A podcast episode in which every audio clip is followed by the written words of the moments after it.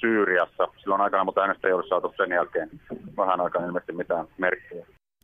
Maria Skara haastatteli.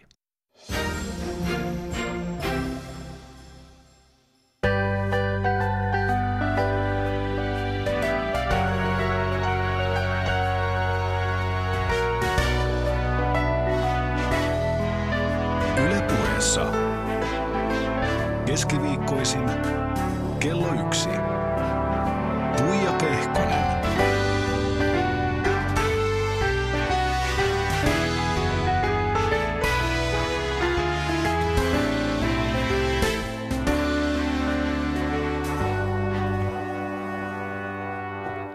Oikein lepposaa keskiviikkoa. Täällä sitä ollaan taas tuttuun tapaan ja täällä mulla on seuraa palkittu radio- ja televisiotoimittaja, käsikirjoittaja, kirjoittaja muutenkin, Radio Helsingin sisältöjohtaja, äiti, vahva ja rohkea nainen ja boss lady Maria Veitola. Hyvää päivää. Hyvää päivää ja, ja hyvää päivää kaikille kuuntelijoille.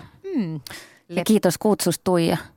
Ihanaa, että mä sain sut tänne. No kiitos kun kutsuit mut. Öö, sulla on aikamoista hässäkkää ja kiirettä elämä. Jäätiin tuossa suustamme kiinni niin, että ei melkein huomattu, että suora lähetys pukkaa. Ja Kyllä. hetkinen, että et pitää mennä tähänkin. Mutta Maria, mä luin susta aika paljon nytten viimeisen viikon aikana etukäteen kaikkia vanhoja juttuja ja artikkeleita. Ja menin tietysti katsomaan myös Wikipediaa, niin äh, siellä määritellään sut myös talk show emännäksi.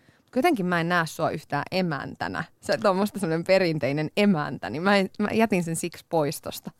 Ai jaa. sehän on silloin joskus, kun mä tein neloselle sitä mun omaa nimeä kantavaa talkshowta, niin mä muistan, että me puhuttiin tosi paljon ma- jossain ma- mainonta- tai markkinointipalaverissa siitä, että mikä se titteli on, mm. että onko se isäntä vai emäntä, että mikä se on se host suomes, suomeksi, koska mä olin kanssa sillä että en mä oo emäntä, Et että niin. en mä oo emäntä, mutta sitten, sitten mun tuossa Yökylässä ohjelmassa, niin siinä on myös tunnarissa käytetään sanaa emäntä, mutta sitten mä sanon siinä, että mä oon erikoisemäntä.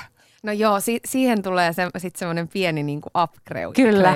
Mutta Mikä siinä onkin, että, että ensinnäkin A ei ole sukupuolineutraalia termiä tämmöiselle niin kuin hostille ja että miksi siinä emännässä on joku semmoinen klangi. Mutta se on sellainen joku ehtoisa emäntä ja no se pullan tu- tuoksu ja Joo, ja siis se tulee, kato, lypsyjakkara. mehän Ethän, ollaan, ethän säkään ole emäntä. no en, mutta me ollaan molemmat maalaistyttöjä kuitenkin Mm. pikkukaupu- tai pikkupaikkakunnilta kotoisin, niin ehkä se tulee sieltä, koska siellähän oli nämä siis emännäthän oli siis maatalon emännät, joilla oli lehmiä ja sikoja ja Kyllä, sieltä se tulee. Kyllä. Niin luulen. ehkä se on se.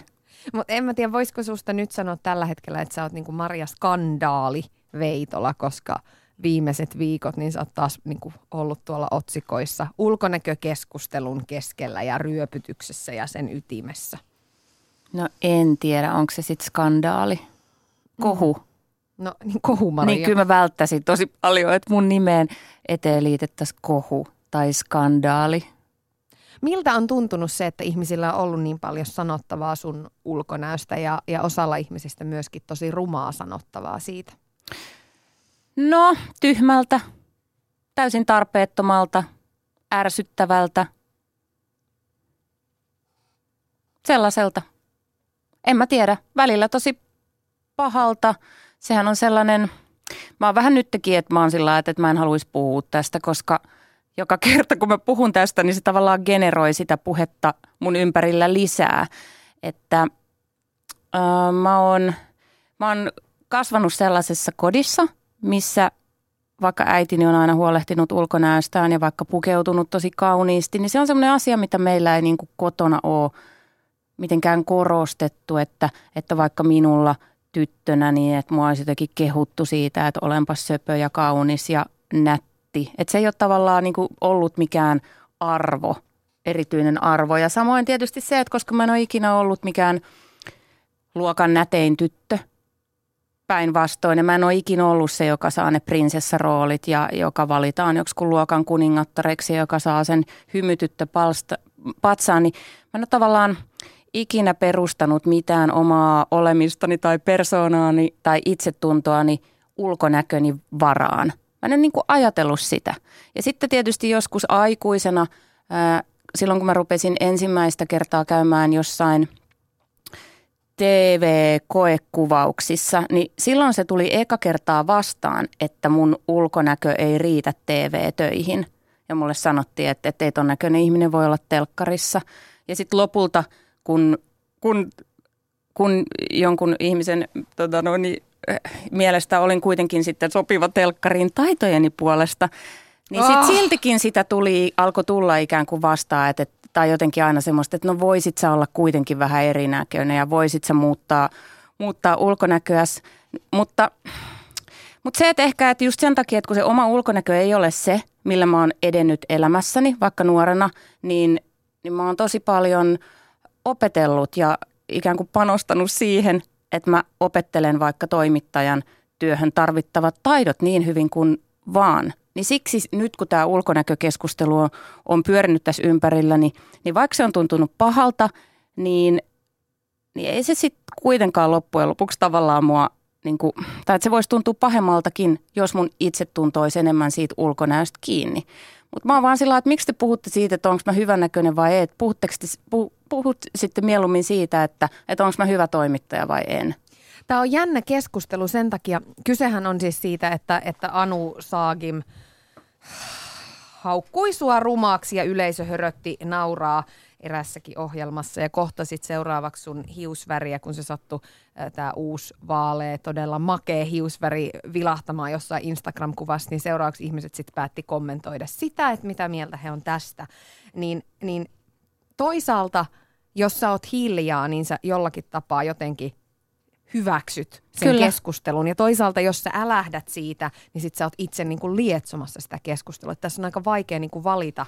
Sehän siinä on ja meille esiintyjille varmaan saat itse Tuija myös, tot, niin kuin sulle on syötetty tavallaan tätä samaa köyttä jo, jo alusta lähtien, että sanotaan, että tähän ammattiin sit kuuluu tosi paljon arvostelua, että sit vaan sun täytyy kestää ne ja älä anna mitään huomiota kenellekään niin kuin paskan heittäjille, että se on just se, mitä ne haluaa, että ei saa, ei saa sanoa mitään ja pitää vaan niellä kaikki. Mutta sitten on tietysti joitain hetkiä, niin kuin esimerkiksi nyt, nyt mulla on ollut se hetki, että et hei, että tämä ei ole nyt ok.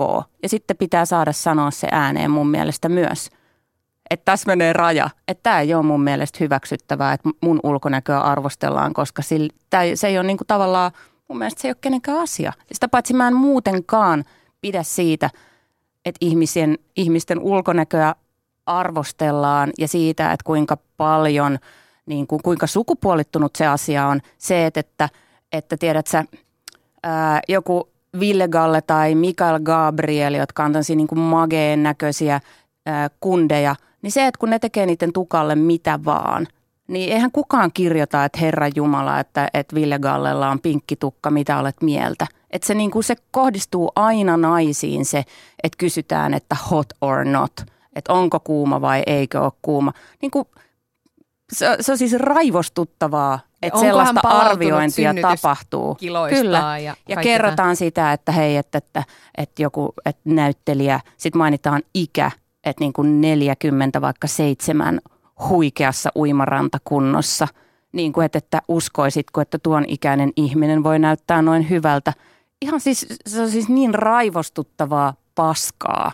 Ja mä inhoan sitä. Ja sen takia, sen takia ää, älähdin, koska mä en halua, että mun ulkonäköä arvioidaan. Se ei ole kenenkään asia. Jos joku haluaa sanoa mulle, että hei, että, että sä näytät ihanalta, niin totta kai on aina kiva kuulla kehuja. Mutta se, että joku sanoo, että hei, että sä näytät kauhealta, niin kuka sellaista haluaa kuulla? Ja kenellä on oikeus ylipäätänsä sellaista sanoa?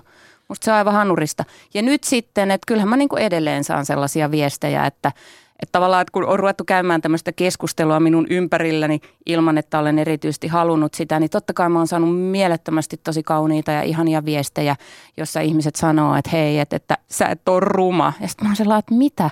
Että mä oon ikin ajatellut olevani ruma. Että nyt tämä ruma-sana pyörii mun ympärillä. Mutta sitten mä saan myös semmoisia viestejä, niin kuin just sain esimerkiksi semmoiselta joltain aikuiselta mieheltä, joltain sepolta, että, että et kun nyt on puhuttu tästä sun ulkonäöstä, että itse en ole koskaan sitä ajatellutkaan, kun olen katsonut ohjelmia, mutta nyt kun Anu saa, nyt kun siitä on puhuttu, niin minä oikein rupesin katsomaan, että miltä sinä näytät. Ja kyllähän se on totta, että mitä Anu Saakin sanoo, että katsoin oikein, kun olit nyt yökylässä Sara Forsbergin luona, että sinähän olet aivan järkyttävän ruma. Sitten on sillä että no kiitos tästä viestistä, että, Ja että, että, lähetit sä tämän. halusit tämän kertoa. Niin. Hei tuota, mä joskus mietin aina sitä, kun, kun olen elämässäni itse ajatellut näin, että yritän sanoa ihmisille hyviä asioita, jos siihen pienintäkään syytä on. Ja, ja monesti saatan huikata, että hei, ootpa sä tänään kaunis tai tämmöisiä juttuja. Ni, niin onko se sitten niin, että, että niin kuin ylläpidänkö mä niilläkin sitä, että ihmisten ulkonäköön keskitytään niin paljon? Vai onko se niin kuin ok kuitenkin kehua, tiedätkö? Sanoa, Niin. että hei, sä oot kaunis ja... No kyllä mun mielestä varsinkin, jos se on totta. Mutta ihan yhtä lailla, että, että kyllä mä itsekin vaikka, kyllä mä saa, saatan sanoa mun ystäville tai tutuille, että hei, et sulla on ihana uusi takki tai että vitsi, että toi huulipunan väri sopii sulle hyvin. Mutta kyllä mä myös pyrin ää, kehumaan ihmisiä heidän taidoistaan ensisijaisesti. Mutta mä en haluaisi, että maailma menee siihen, että pitää olla varovainen sen kanssa, koska estetiikka on kuitenkin meille tärkeä juttu. Eikö tavallaan sit voisi ajatella vaan käytöstapoja? Että on kohteliasta sanoa jotain kaunista toiselle, jos, jolle tois, josta asiasta sille toiselle tulee hyvä mieli. Mutta on epäkohteliasta sanoa jotain, joka häntä saattaa satuttaa. Niin miksi sanoa? Joo, käytöstavat on muuten, muutenkin aika moneen asiaan hyvä ohjenuora. Toimii, Kyllä. kun rupeat miettimään, että on, onko tämä niinku hyvää käytöstä vai ei. Kyllä. Se on aika makea juttu jotenkin kaiken tämän keskellä, että et mulle tulee semmoinen olo, että sun itsetunto ei kuitenkaan horju tästä. Että sä et ala oikeasti miettimään, että no voi kamalaa, olenkohan mä ruma. Ja just mitä puhuit sun lapsuudesta, että, että sun, niin kuin sua ei ole rakennettu niiden arvojen varaan, koska täällä on paljon myös ihmisiä, jotka ehkä niin kuin tietyllä tapaa olisi, olisi aika paljon musertunut enemmän tuosta palautteesta. Niin, se voi olla. En, en, en mä ole musertunut, mutta sanotaan näin, että on se vähän häirinyt arkielämää. Ja se, että, että nyt toisaalta on niin kuin suloista ja se kertoo ihmisten niin kuin tarpeesta olla empaattinen ja osoittaa lojaaliutta, on se, että joka toinen ihminen vaikka kadulla niin haluaa sanoa, että hei, että, että sä, sä et ole ruma, niin se on tosi ihanaa, mutta sitten on samalla sillä, että miksi tämä sana nyt pyörii mun ympärillä, että mä oon ajatellut olevani ruma, enkä mä omasta mielestäni ruma, että mä oon mikä oon. Ja sitähän se on, tiedät sä, että että mä oon syntynyt tämän näköisenä, siihen liittyy se, että että mistä geeneistä mut on, mistä geeneistä musta, mut on tehty, että että en, en mä niinku tavallaan, tämä on se mikä mä oon. Ja en mä aio käyttää elämääni sen miettimiseen, että voisi, olisinpa jonkun toisen näköinen. Mitä ihmettä? Mulla on kaksi kättä ja kaksi jalkaa, mä oon aika terve, mulla on ihana perhe, ystäviä, fantastisia töitä. Niin olisi aika naurettavaa, että mä nyt miettisin sitä kaikki päivät, että, että voi ei, mä taidan olla sittenkin rumaa. Kaikki meni. Se olisi, se olisi tosi surullista. Niin. Milloin susta on tullut itsevarma? Aa, huhhuh, mikä kysymys. En, en tiedä, eh, en tiedä. Hyvä kysymys. On varmaan ollut semmoisia erilaisia itsevarmuuden aaltoja elämässäni, että on ollut jotain aikoja, mihin, milloin mulla on ollut tosi hyvä olo itseni kanssa ja se on tuonut itsevarmuutta ja se on ollut tosi paljon, paljon varmaan siitä kiinni, että minkälaisia ihmisiä mulla on ollut ympärillä. Et silloin kun on ollut sellaisia ihmisiä ympärillä, jotka on voinut olla vaikka lapsena ystäviä, ää, jotka on ikään kuin hyväksynyt mut sellaisena kuin mä oon ja meillä on ollut niin kuin joku semmoinen aito kontakti ja me ollaan nautittu toistemme seurasta, niin sehän, nehän on ollut sellaisia hetkiä. Samoin se on nykyään työelämässä tai missä vaan aikuisten elämässä, että et, et kun on semmoisia ihmisiä ympärillä, jotka, jotka katsoo sua tavallaan suoraan silmiin ja sieluun ja sydämeen ja on sillä että hei, mä rakastan sua sellaisena kuin sä oot. Eikä niin, että ne koko ajan jotenkin muistuttaa, että no sä oot nyt vähän outo ja sä oot vähän hankala ja mä en oikein tiedä, että miten sun kanssa ollaan. Ni, niin, niin se on ehkä se, että silloin on aina kun on ollut sellaisia aikoja, että on hyviä ihmisiä ympärillä, niin silloin on tuntunut itsevarmalta, mutta niinhän ei ole toki aina ollut. Että on ollut yhtä lailla koulussa ja on ollut työelämässä ja on ollut sellaisia, jopa sellaisia niin kumppaneitakin, joiden, joiden on niin kuin jotenkin joutunut itseään muokkaamaan tai pienentämään tai pyytelemään jotenkin anteeksi itseään tai, tai on pitänyt yrittää olla jotenkin toinen, toisenlainen, niin, niin ne on ollut vaikeita aikoja ehkä itsetunnollisesti. Onks, koostuuko sun lähipiiri ihmisistä, jotka on paljon myöskin media-alalla ja tekee ikään kuin tätä juttua, vai onko siellä sellaisia, jotka sitten ei tiedä, tiedä hölkäsen pöläystä, että, että mitä median maailmassa kohutaan ja kohkataan? No kyllä mulla on varmaan aika paljon ystäviä. Mun, mun, mun ehkä, kyllä mun varmaan suuri osa mun läheisistä ystävistä on sellaisia, jotka on tullut työn kautta mun elämään. Eli on media-alalla olevia ihmisiä, mutta on sitten ihan muunlaisiakin. On ihmisiä, jotka ei vaikka ole edes missään sosiaalisessa mediassa ja, ja, ja jotka soittaa mulle täysin tietämättömänä. Sekin on aika ihana ollut nyt, kun on ollut tämä ihme ulkonäkökeskustelu, jota on käyty nimenomaan iltapäivälehdissä ja jossain net, nettipalstoilla ja, ja tota somessa, niin, niin sitten ne ei tiedä siitä mitään, koska ne ei vaan seuraa, ne tekee intohimoisesti niiden jotain juttua, jo, jo, eikä seuraa, niin, niin tota, mutta en mä tiedä, kaikenlaisia ihmisiä mulla on ympärillä. Mitä sä ajattelet Anu Saagimista kaiken tämän hässäkän jälkeen? No mä hänen, mä hänen tunne häntä. Mä oon vaan ollut hänen kanssaan niin kuin kahtena päivänä ja tekemisissä silloin, kun me tehtiin pari, pari vuotta sitten se Yökylässä ohjelma, jossa itse asiassa päähenkilönä oli hänen silloinen aviomiehensä Ristomatti Ratia ja Anu sitten oli kuvauksissa mukana. Um, mä en, mä en, hän ei ole, mitä mä sanoisin, hän ei ole niin kuin mun tyyppinen ihminen, että et mä en niin kuin oikein ymmärrä, että mikä hänestä on, mikä hänessä on. Tai siis, että mistä hänessä on kyse. Ja mun on tosi vaikea ymmärtää, multa tosi paljon kysytään, että mikä sillä Anu Saagimil on, miksi se sanoo noita asioita. Ja sitten mä oon sillä, että en mä tiedä, että en mä tavallaan tunne koko ihmistä.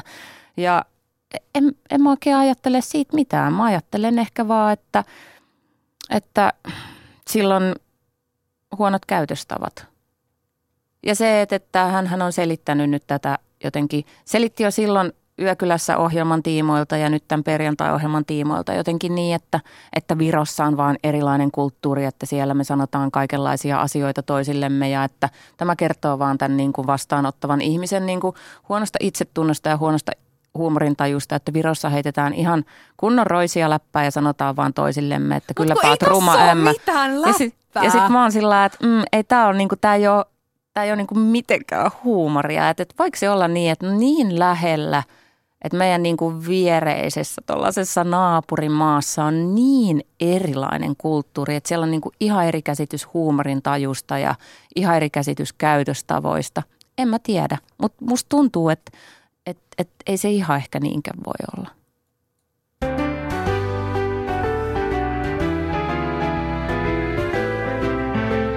Ylepuheessa Tuija Pehkonen.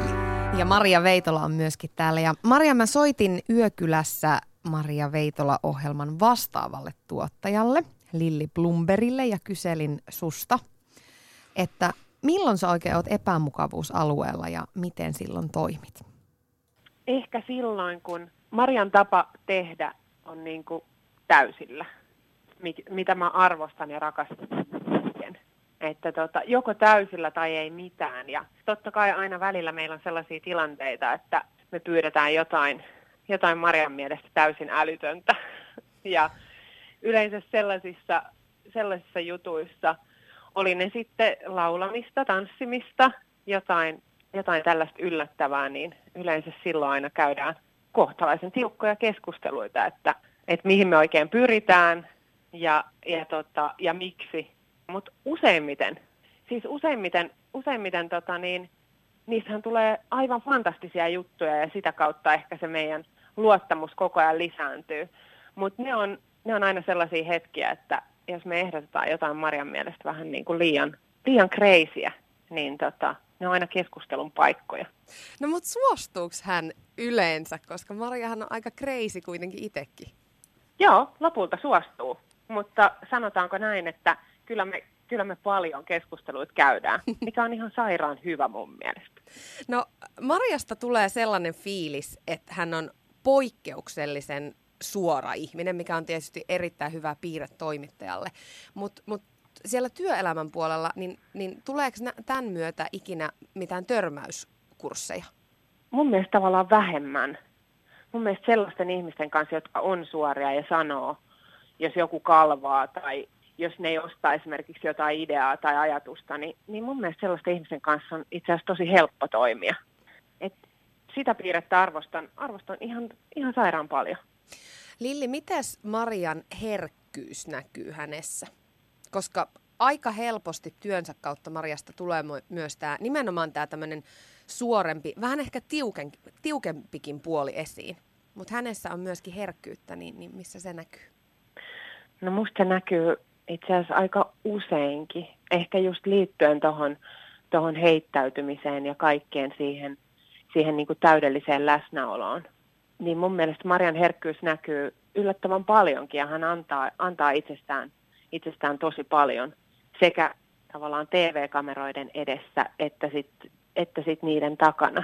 Että, ja mun mielestä se liittyy tuohon läsnäoloon. Että kun ihminen on, on täysillä läsnä siinä tilanteessa, missä hän on, niin, niin tavallaan kaikki, kaikki tunteet on, on kuitenkin esillä. No mä tiedän, että te olette, paitsi että te olette niin työn kautta tekemisissä, niin te olette myös ystäviä. Niin miten sitten Maria Veitolan kanssa höpsötellään? Ai että. on nyt rehellinen. Ai mitä kaikkea höpsötellään? No niin. paatehommia tietenkin, kun hän on tuollainen tyylikuru, niin sitten tota, niin, käydään tota, niin, nettikauppaostoksia läpi. Joo, joo. Ja, ja mitäköhän muuta. Käydäänkö se rimpsalla enää ikinä? Käyää. Millaista se sitten pizzalla. on? Pizzalla vai rimpsalla? Ensin pizzalla ja sitten rimpsalla. Okei. Okay. Millaista se on? Onko ne villejä iltoja vai alatteko te olla jo niinku aikuisia? No kyllä me ehkä vähän aletaan olla aikuisia. Mm. Että tota, valitettavasti. Mutta kyllä, kyllä ne mun mielestä mun mittareilla on ihan tarpeeksi villejä. Yle Puhe. Siinä kuultiin Maria Veitola siis sun ohjelman Yökylässä Maria Veitolan vastaavaa tuottajaa Lilli Plumberia ja myöskin sun hyvää ystävää. Joo, Lilli on esimerkki siitä, että, että me ollaan tutustuttu töiden kautta ja sitten ystävystytty. No oot sä kasvanut aikuiseksi? Ai missä mielessä? Siinä mielessä, että, että miten käyttäydyn, kun on rimpsalla vai? No vaikka siinä. Se ei ole ehkä se ainoa piirre tietenkään, missä aikuisuus tulee esiin. No en mä tiedä. Kyllä, kyllä välillä lähtee siis aivan lapasesta edelleen, joka on, joka on ihanaa ja kivaa, mutta siis onhan se sellaista, että nykyään ehkä vaikka vaikka tota, kun tulee tehtyä niin paljon töitä, niin, niin esimerkiksi se, että, että saa lepoa välillä, niin se on tosi merkityksellistä, niin sitten välillä voi olla, voi esimerkiksi väsyttää niin paljon, että uni menee niin koktailien juomisen edelle. Mm. Mä välillä. Joskushan on, oli aika, jolloin uni ei mennyt koskaan koktailijuomisten edelle. Oli vaan, mulla oli semmoinen hyvä ystävä parikymppisenä, joka aina vaan sanoi mulle, että Maria, haudassa sitten nukutaan. Ja, ja oli paljon niin kuin vuosia, jolloin en nukkunut ollenkaan, koska olin aina vaan rimpsalle. Nykyään nukun tosi paljon enemmän. Univelka on jäänyt hautaan saakka sitten. Joo, mä ymmärrän tunteen. Mä oon itse lähdössä pitkästä aikaa rilluttelemaan viikonloppuna tyttöjen reissulle tahkolle. Oho. Tiedätkö, mua ihan kauhistuttaa. Mä oon niin miettinyt, että et mitä mä teen, jos mun kunto loppuu kesken. Lähdenkö mä vaan hiihtämään sitten ja jätän ne sinne riekkumaan? Niin, no mitä teet? En tiedä. Katsotaan sitten tilanteessa pitää sooloilla. Ja sittenhän se on ihan hirveetä, jos niinku on se tavallaan se porukan joku, tiedätkö, hikipinko, joka Nössä. on siellä sillä niin, että en mä nyt enää, että mä haluan mennä nukkuun. Ot, ottaisin vain kupillisen teetä. Kyllä. No, mitä Maria mietit silloin, kun sua pyydettiin räppäämään Cheekin kanssa? Pitikö siihen sua houkutella paljon? No joo, piti kyllä. Ja sitten kun mä en osaa yhtään siis räpätä, joka varmaan siitä siis selvisikin, niin Musta se meni ihan hyvin. Meni se ihan hyvin, mutta Cheek hän on siis, hän on, en mä, enkä mä niinku räppäämisestä rupea nyt viisastelee, en ole todellakaan räpin asiantuntija, mutta, mutta minun on annettu ymmärtää ja olen antanut myös itseni ymmärtää, että, että hän on teknisesti aika taitava. Cheek räppäämään siis ja miksei olisikaan, kun on tehnyt sitä niin paljon ja niin pitkään. Niin sit mulle oli tosi vaikeeta oppia ulkoa sitä, sitä, niin kuin sitä biisiä. Ja, ja se oli ehkä se kaikista vaikein, että kyllä mä aika monet itkut siinä tirautin, koska se ää, idea siitä, että, että me tehdään semmoinen carpool karaoke kohtaus siihen, että mä räppään Cheekin kanssa, niin se syntyi vasta ihan muutama päivä ennen kuvauksia. Ja mä en meinannut oppia sitä mitenkään. Ja sitten samalla mä olin sillä että mun on pakko olla muistilappu. Ja sitten samalla on se, että, mä en niinku suostu olemaan se ihminen, jolla pitää olla muistilappu. Niin sitten mä kuuntelin, siis mä kuuntelin niin paljon sitä Timantit on ikuisia, itkin välillä kotona, että en opi Itkit tätä ikinä. oikeasti? Joo, joo, ja soitin juuri tälle vastaavalle tuottajalle Lillille. Soitin, että tästä ei tule mitään, että tämä on ihan kauheaa ja että et näin. Kyllä siinä oli kaikenlaisia, kaikenlaisia tota noin niin, epätoivon hetkiä. Joo, mut itkin, kyllä. Ja siis näin öisin en pystynyt nukkuu ja se biisi vaan niin kuin pyörii mun päässä. Ja, ja mä, en, mä en ole mikään kauhean niin kuin semmoinen nopea oppimaan ilmeisesti ainakaan tollaisia asioita. Mä en ole ikinä ollut kauhean hyvä jotenkin oppia sellaista jotain vaikka tekstiä ulkoa. Niin, niin tota, se oli kauheaa. Mutta se meni tosi hyvin No niin meni ja siitähän tuli ihan tämmöinen niinku hitti suorastaan. tavallaan. Joo. Tykkäätkö sä siitä, että, että sä töissä saat laittaa itsesi epämukavuusalueelle ja No voittaa itsesi? Tavallaan en tykkää tietenkään, koska mielelläänhän mä vaan niinku köllisin jossain kylpylän, tykkää. kylpylän kauneushoidoissa koko kaikki päivät ja, ja imisin pirtelöä pillillä ja, ja mua siitä. Niin, Mm. mutta, äh, mutta tota, ehkä mä oon aina ollut vähän sellainen, kun muutenkin ajattelen koko uraani ja elämääni, niin mä oon aina ollut sellainen, että mä tykkään jollain tavalla niin kuin laittaa isot saappaat jalkaan ja, ja haastaa itseäni. Niin sitten esimerkiksi tuossa Yökylässä jutussa, missä mä nyt oon vaikka sitten tehnyt kaikenlaisia asioita, jo- jota en muuten tekisi, niin kyllähän ehkä joku osa minusta sit siitä tavallaan tykkääkin. Tai mä niinku tiedän, että siitä syntyy jotain, jotain kiinnostavaa, kun mä sen teen.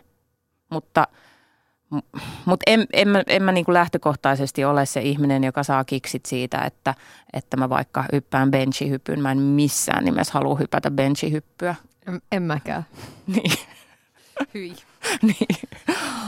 No viime vuosi oli sulle tosi rankka, varmaan sun elämän rankimpia tai jos ei se kaikista rankin vuosi. Sun isä kuoli, te jouduitte lisäksi tämmöisen remonttikämmäyksen takia muuttamaan kotoota pois. Sinne olette onneksi päässyt takas. No sitten oli vielä Radio Helsingin talousvaikeudet, sieltä lähtö. No sielläkin onneksi oot nyt Niin. jo takas.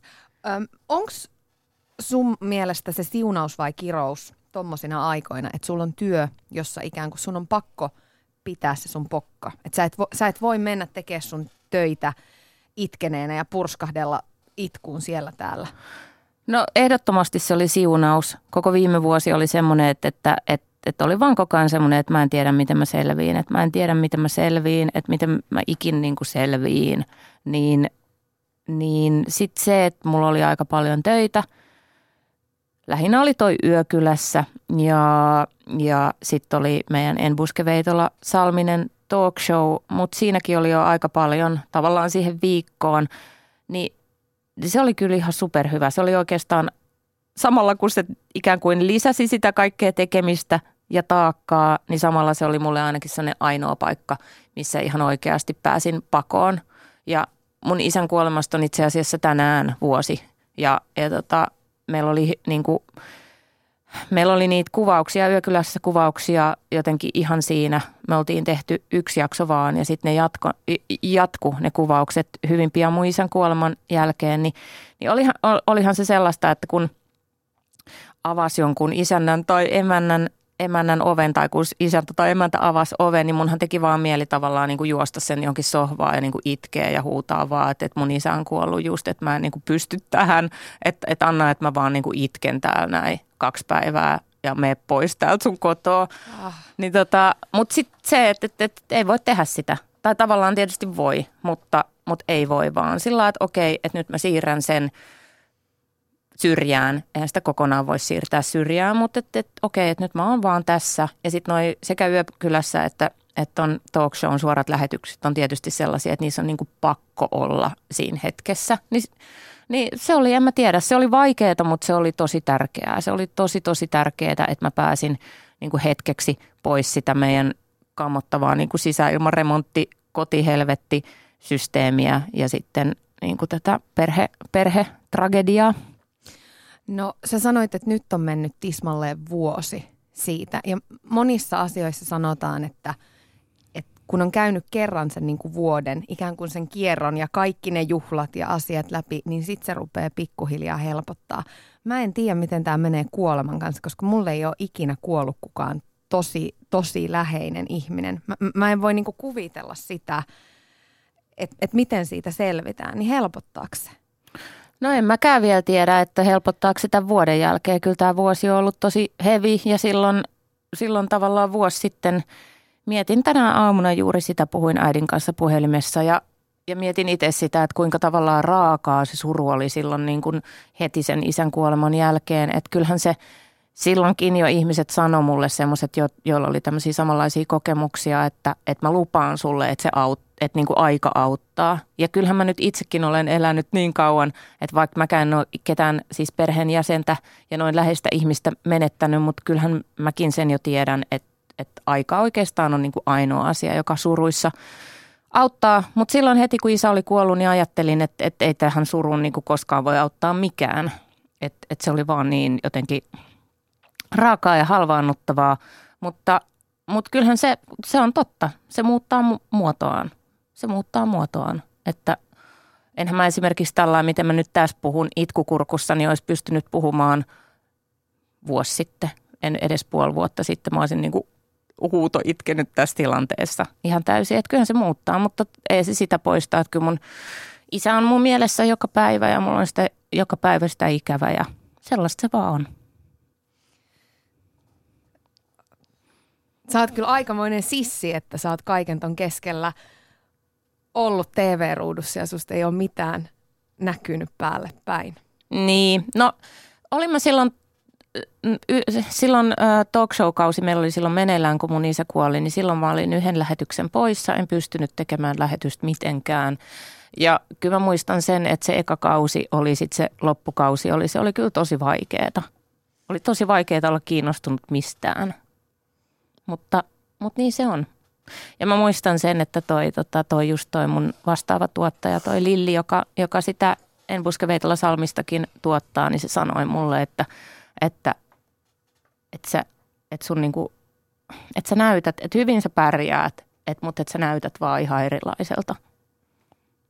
Ja tietysti, niin se varmaan on, kun on semmoinen niin järjetön suru sisällä. Että kyllähän se jotenkin olemuksesta näkyy, vaikka sitten ammattilaisena pystyisikin jonkin haastattelutilanteen vaikka vetää ihan, ihan niin kuin perussetillä.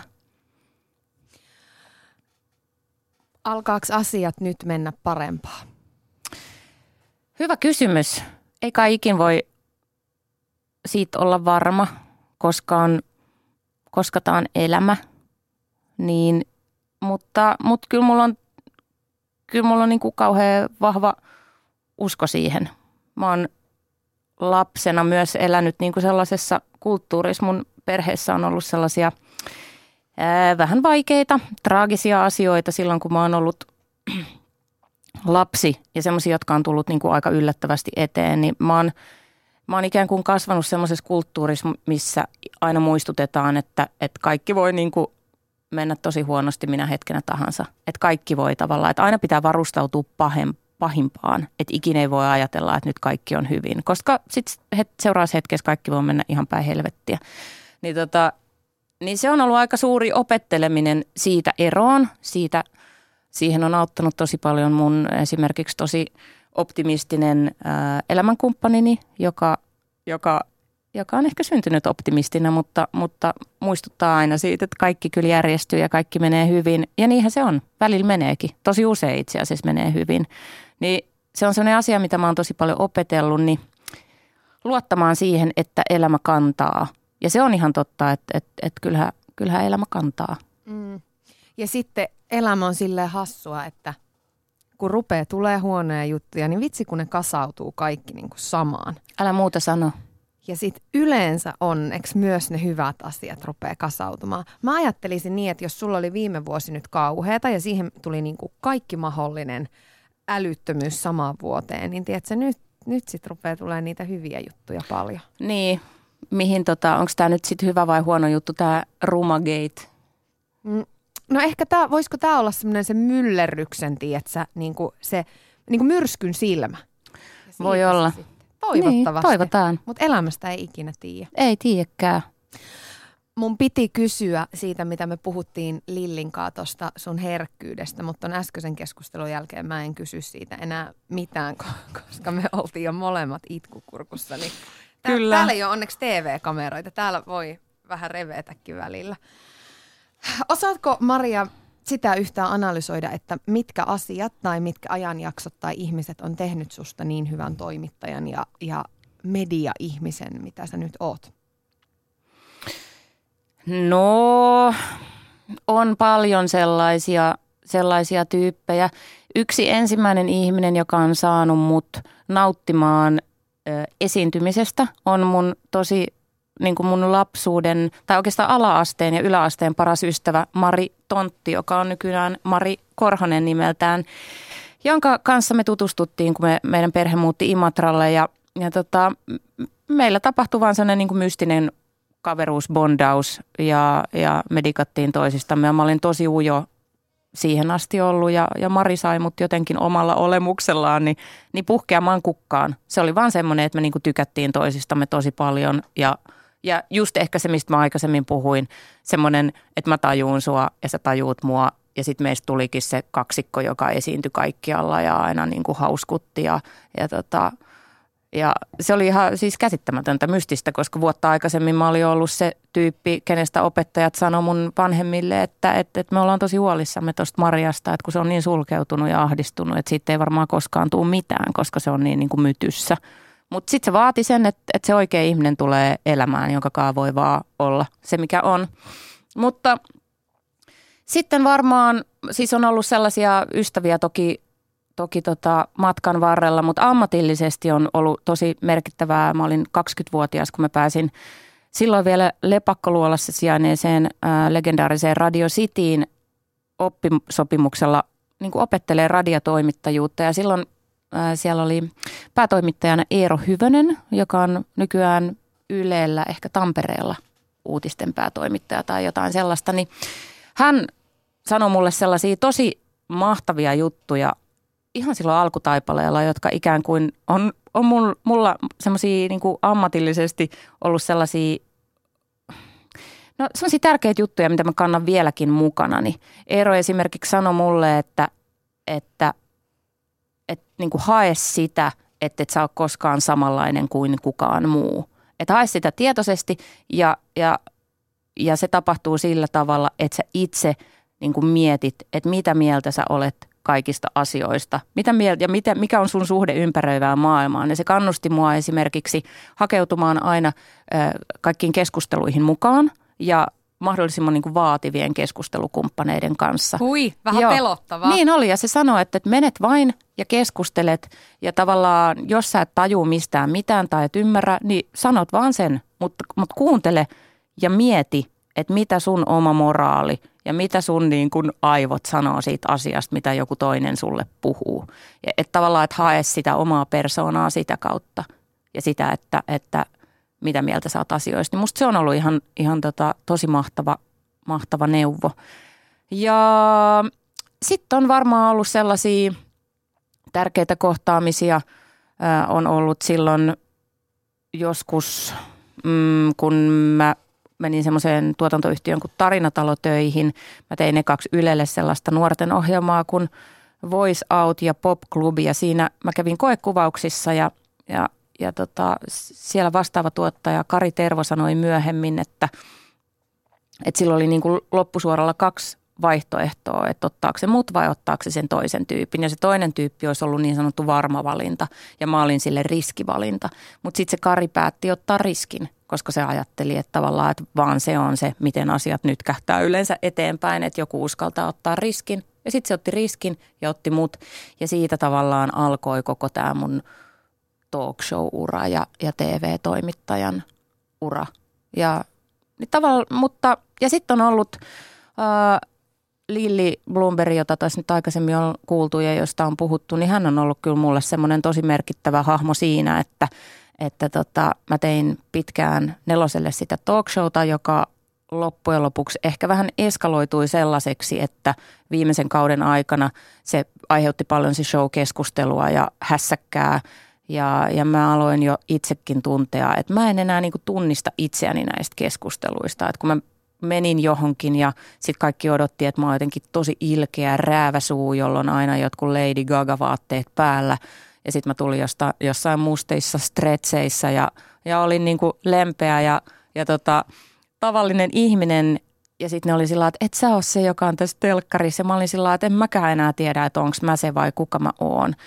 Ja, ja sitten mä pidin siinä breikkiä, sain lapsen ja sitten äh, Lilli oli se, joka ikään kuin sitten, sitten tota, rekrys mut uudelleen niin kuin TV-töihin sen mun äitiysvapaan jälkeen ja näki mus nimenomaan sen, mikä mä ikään kuin oon oikeasti ja aidoimmillani ja uskoi siihen, että tämä on se, joka on, joka on tärkeää ja kiinnostavaa.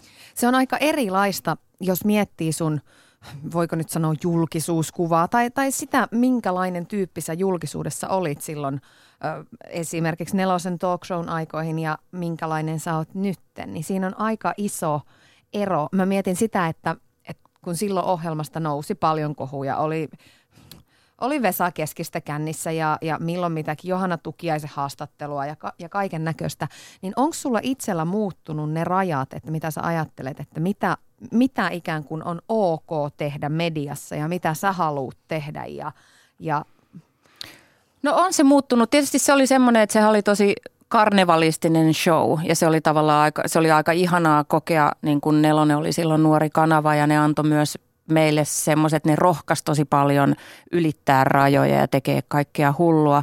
Ja se on aika huvittavaa, että me tehtiin sitä niin kuin monta kautta sitä ohjelmaa. En mä tiedä, tehtiinkö me yhteen sitä jotain neljä vuotta, niin kaikki muistaa sieltä Vesa Keskisen ja Johanna Tukiaisen, vaikka siellä oli vaikka mitä. Mm. Että siellä oli, siellä oli kaikki ministerit siellä rivissä ja kaiken maailman niin kuin muusikot ja taiteilijat, mutta ne muistetaan.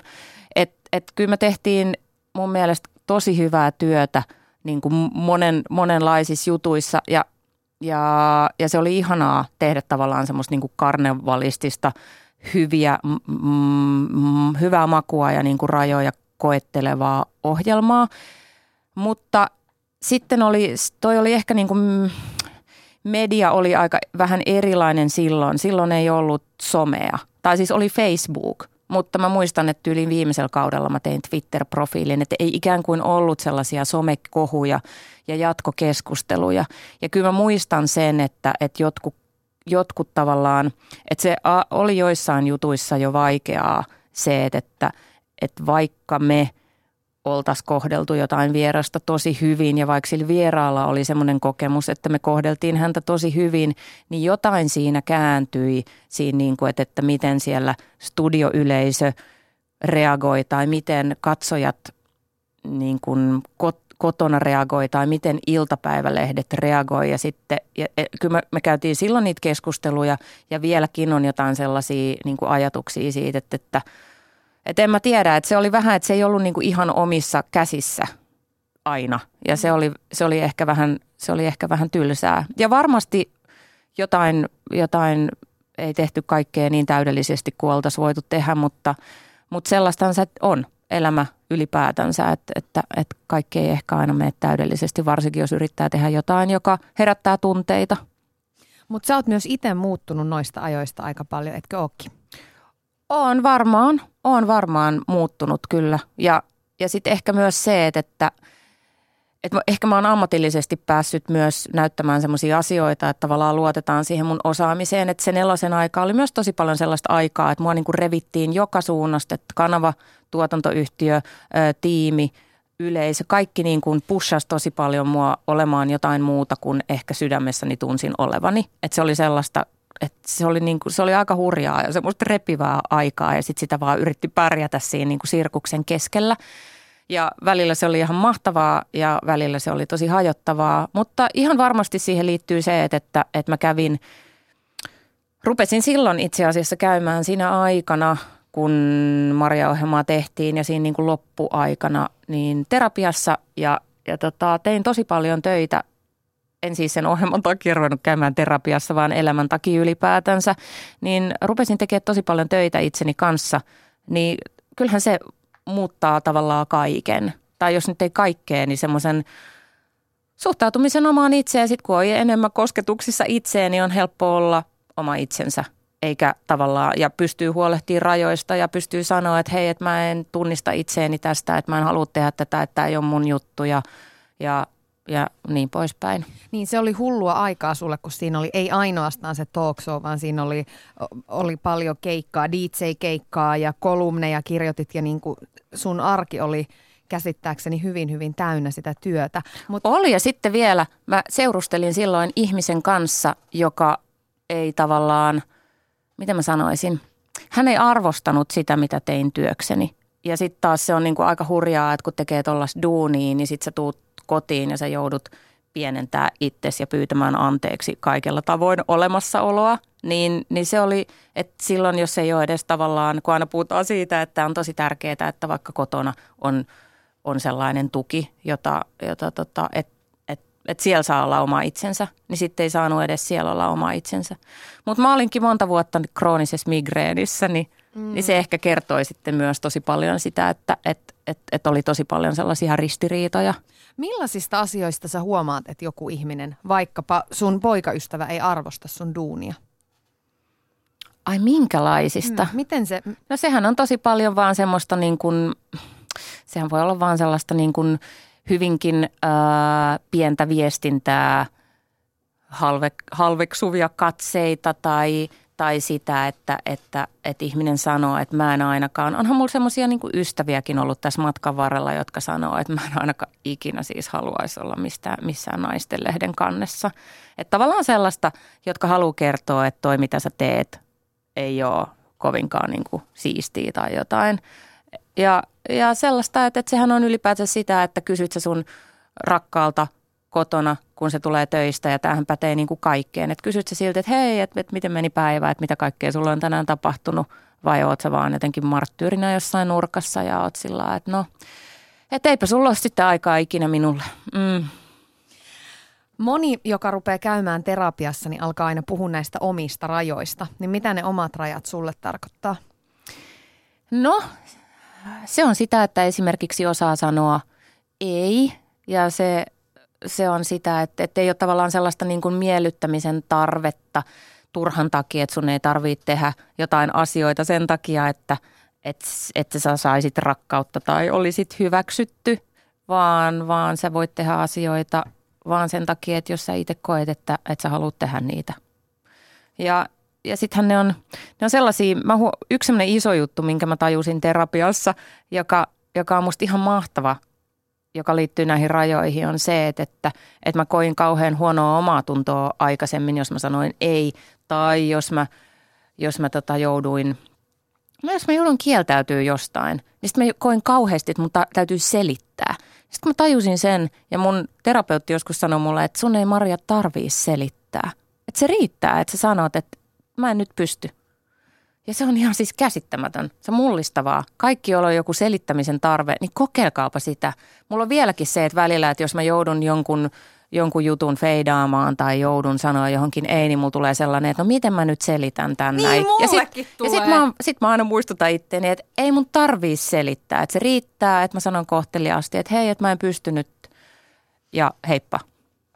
No ihan pian alkaa nyt taas en, Enbuske Veitola Salminen ää, ensi torstaina, 33. Joo.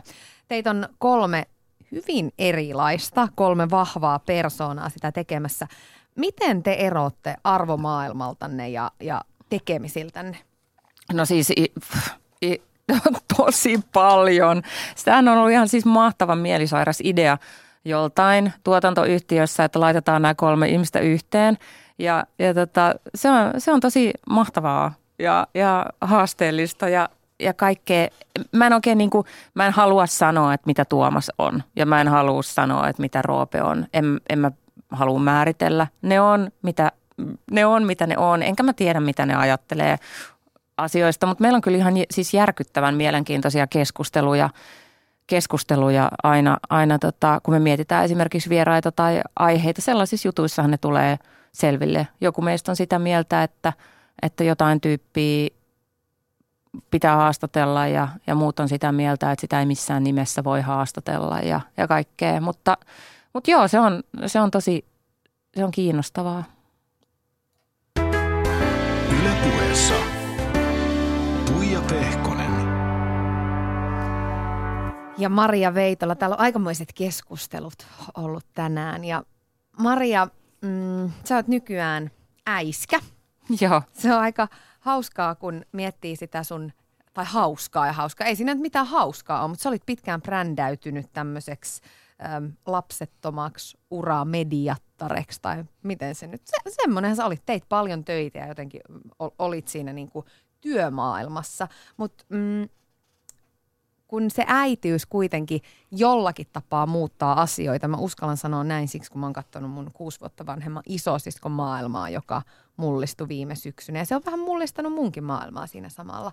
Niin mikä on siinä ihanassa perheessä ja ihanassa lapsessa ja ihanassa äityydessä niin sit kaikista pahinta tai vaikeinta? Huhhuh, olipas vaikea kysymys.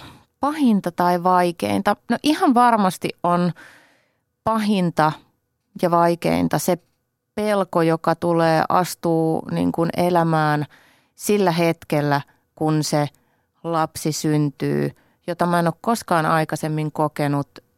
Se pelko siitä, että jotain tapahtuu sille lapselle.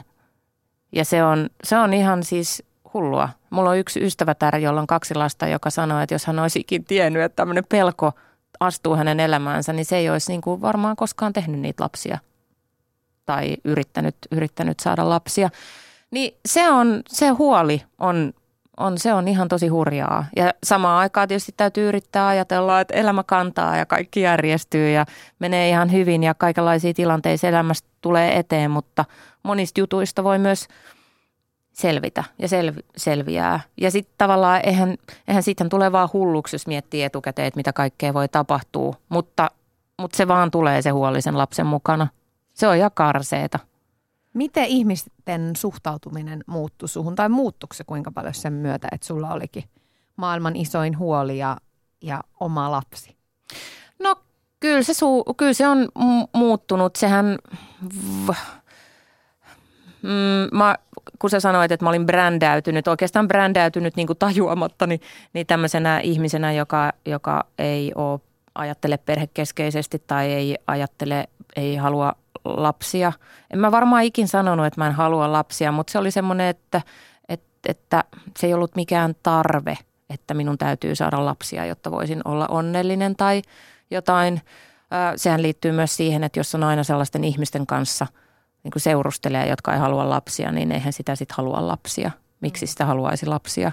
Koska, koska tota, kukaan ei ole siinä mukana tavallaan tukemassa siinä ratkaisussa, eikä mulla ole ikinä ollut mitään biologista kelloa, joka – tikittää, niin kuin joillain. Mutta mm, se oli, se oli, monillehan se oli pettymys, että sain lapsen, koska se on kuitenkin normatiivista saada tai niin kuin, että et sulla on lapsia, että sä lisäännyt. Totta kai sen takia me ihmiset ylipäätään olla olemassa, että me lisäännytään. Niin sitten ähm, se oli varmaan joillekin pettymys, koska ne, jotka joille ei ole lapsia, niin kyllähän siinä tarvii tavallaan sellaista tukea ympärille, että, että mä en ole ainoa, kenelle ei ole lapsia. Mäkin olin tosi, tosi niin kuin pitkään joissain kaveri ympyröissä se ainoa, jolla ei ole lapsia, niin kyllähän se, että heti että on joku muu, jolla ei ole lapsia, niin se auttaa siinä omassa, omassa olemisessa ja valinnassa tosi paljon. Sä oot ollut niiden esi, joidenkin lapsettomien ihmisten esikuva. Ihan varmasti. Ni, niin tota, niin joillekin se oli pettymys. Sitten taas joillekin se oli, joillekin se oli varmaan semmoinen ihana yllätys. Ja mikä mut yllätti siihen kyllä tosi paljon siinä, kun, kun lapseni sain, niin sellainen, kun aina puhutaan siitä, että jotenkin, että naiset on niin kauheita toisilleen, joka on mun mielestä vaan sellainen niin kuin typerä patriarkaalinen niin kuin bullshit, jota toistetaan koko ajan, niin, koska e, näin ei ole, niin, niin sitten, mutta sitten aina jotenkin sitä, että, että sitten on niin yksin ja kaikkea ja että ne muut äidit on vaan siellä vauvapalstoille vihaa toisiaan, niin mutta ainakin yllätti semmoinen niin mieletön jotenkin sellainen äitien lojaalius ja, ja, ja se, että, että sai tosi paljon tukea ja apua ja ihmiset puhuu, rupesi puhua kadulla ja, ja jotenkin semmoinen niin naapurin rouva, jonka en ollut puhunut hetkeäkään aikaisemmin muuta kuin moi, niin oli sillä että hei, että sulla on vauva. Että vitsi, että silloin kun mulla oli vauva, mä olin niin väsynyt, että mä menisin niin kuin hypätä parvekkeelta ja tota, sen lapsen kanssa. Että jos sulla on ikin semmoinen olo, niin hei, mä voin viedä sun lapsen vaunulenkille. Ja, vielä en, ja, ja tavallaan sellainen niin kuin avun, avunanto ja ihmiset otti tosi paljon enemmän kontaktia. Se oli ihanaa. Susta tuli vähän emännämpi. Vähän emännämpi tuli. Sä kirjoitit itse asiassa sun äh, vika, vikan kolumnin trendilehteen äh, liittyen vähän tuohon aiheeseen, mistä, mistä äsken sanoit tästä niin kuin naisten, ovatko naiset naisille susia tai että et voitaisiko me naiset jotenkin niin kuin puhaltaa yhteen hiileen sen sijaan, että ollaan tarkkoja omasta tontistamme ja, ja pidetään siitä tiukasti kiinni, niin äm, sä kirjoitit siinä jotenkin silleen hauskasti, että sä haluat olla tienraivaaja tässä asiassa, niin minkälaisia on ne haasteet, mitä sä oot tuossa tien raivauksessa oikein joutunut tieltäs raivaamaan? Oliko se nyt mahdollisimman epäselvästi kysytty? no. Millaisia haasteita törmäät sen takia, millaisiin haasteisiin törmäät sen takia, että olet nainen?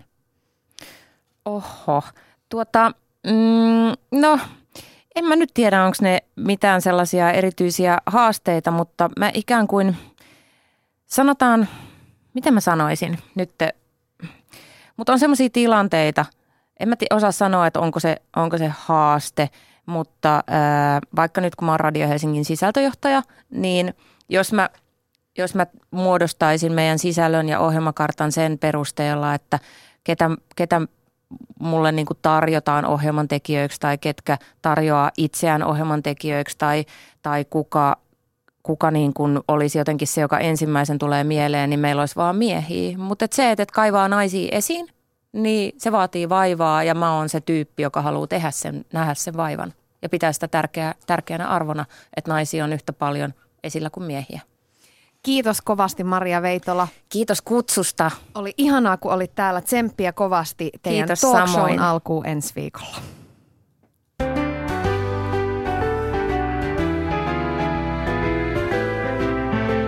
Ylepuheessa Tuija Pehko.